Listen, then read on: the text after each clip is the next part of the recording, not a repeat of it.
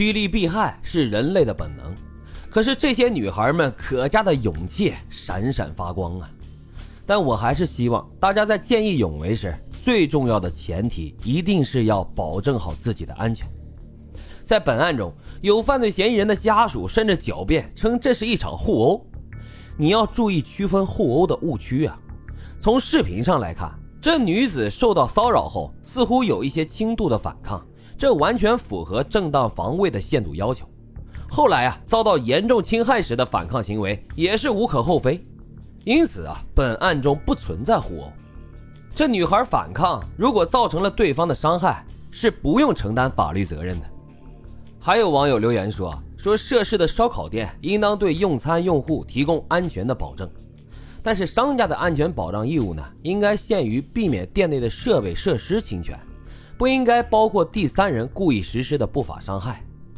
唐山的这起案件虽然是偶发案件，但是在公共场所滋事，情节特别恶劣，社会影响极坏，必须啊依法予以严惩。结合网友的留言呀，目前最关心的应该是以下三个问题：这第一呢，打人的男子被抓后要面临什么样的刑罚？从视频中来看呀。涉事的男子可能涉嫌寻衅滋事罪、故意伤害罪，或者是聚众斗殴罪。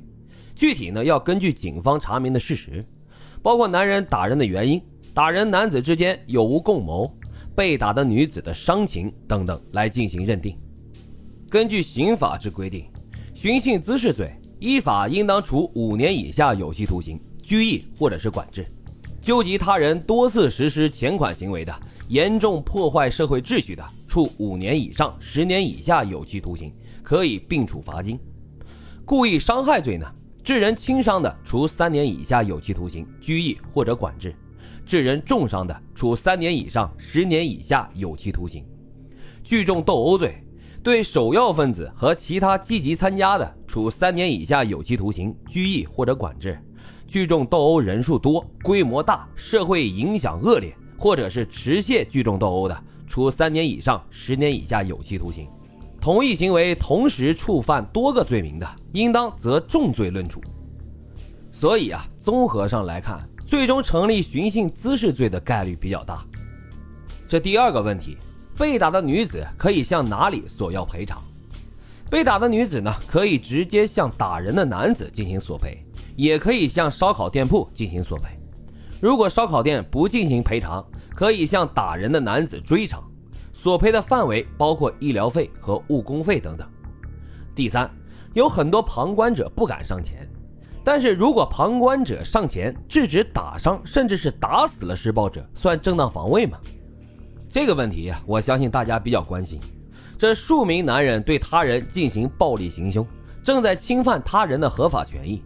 此时啊，如果有旁观者上前制止打人男子，属于法律上的正当防卫；对正在进行行凶以及其他严重危及人身安全的暴力犯罪采取防卫行为，造成不法侵害人伤亡的，不属于防卫过当，可以不负刑事责任。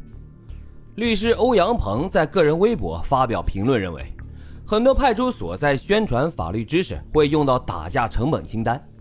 但是这个当众追逐殴打他人就不单单是打架斗殴这么简单了，不是赔钱了事就能解决的案子。早期啊，这些殴打他人的行为可以判流氓罪，但是后来流氓罪取消了之后，分化出了强制猥亵罪、猥亵儿童罪、聚众淫乱罪、聚众斗殴罪、寻衅滋事罪等罪名。这几个犯罪嫌疑人涉嫌好几个，例如猥亵妇女未遂。寻衅滋事罪等等，这种当众殴打他人，不单单以故意伤害追究责任，这种行为同时破坏了公共秩序，用刑罚更重的寻衅滋事罪追究刑事责任更为适宜。参与打架斗殴的都可以追究责任，不论最终是其中谁将这女孩打伤，只要参与了就构成犯罪，无需具体打伤被害人。好在呀，目前唐山警方已经介入了调查。但是我想说的是什么？为什么每一次有女生遇害啊，一定就有一帮人站出来替这施暴者开脱呢？说什么女孩穿的太少了，谁让她一个人在外面呢？那么这次呢？这次被害女性穿着 T 恤啊，和好朋友一起在吃着自己的烧烤，他们触怒对方仅仅是因为没有给男人面子。怎么的？你是玉皇大帝呀，还得给你面子啊？是不是太可笑了呀？更可笑的是什么？事情都到了这个份上，居然还有人跳出来说：“我们女生真的要体谅男生，体谅什么呀？体谅对方在打我们的时候没有把脸主动凑过去，是不是？让他受累了，还是没有在他当众打完我之后说上一声：‘哎，您辛苦了，受累了啊，谢谢啊。’我其实一直都很反感受害者有害论，凭什么在众目睽睽之下被暴打后还要被说情商不高？”要知道，施暴者可是在十几亿的网友面前毫不留情地将这女性的尊严踩到稀碎啊！回想一下以往的这些情况，当受害者遭遇性侵，这群人立马就开始发表见解了：“谁让你穿那么少的？”如果事情发生在冬天，他们就会说：“谁让你晚上出门了？”如果事情是在白天，他们也同样不会闭嘴，只会说：“这么多人，为什么只强奸你？”当有女性被当街殴打时，就有人捕风捉影，肯定是出轨被抓了，然后感慨道：“不要欺负老实人呐！”如果被证实二人并无任何的关系，他们就会立马修改口风，肯定是女人出言不逊。即便调监控出来，受害者从头到尾都没张过嘴，他们也不会闭嘴的，只会说：“这么多人，为什么只打你？”当有独居的女性遇害时，就有人出来总结教训道。还是花钱住个好小区吧。如果被报道女孩住的是高档小区，他们还不忘补一句：“找个男朋友就安全了。”就算凶手是她的男朋友，他们也不会闭嘴，只会说：“肯定是女人给他戴绿帽子了。”我呸！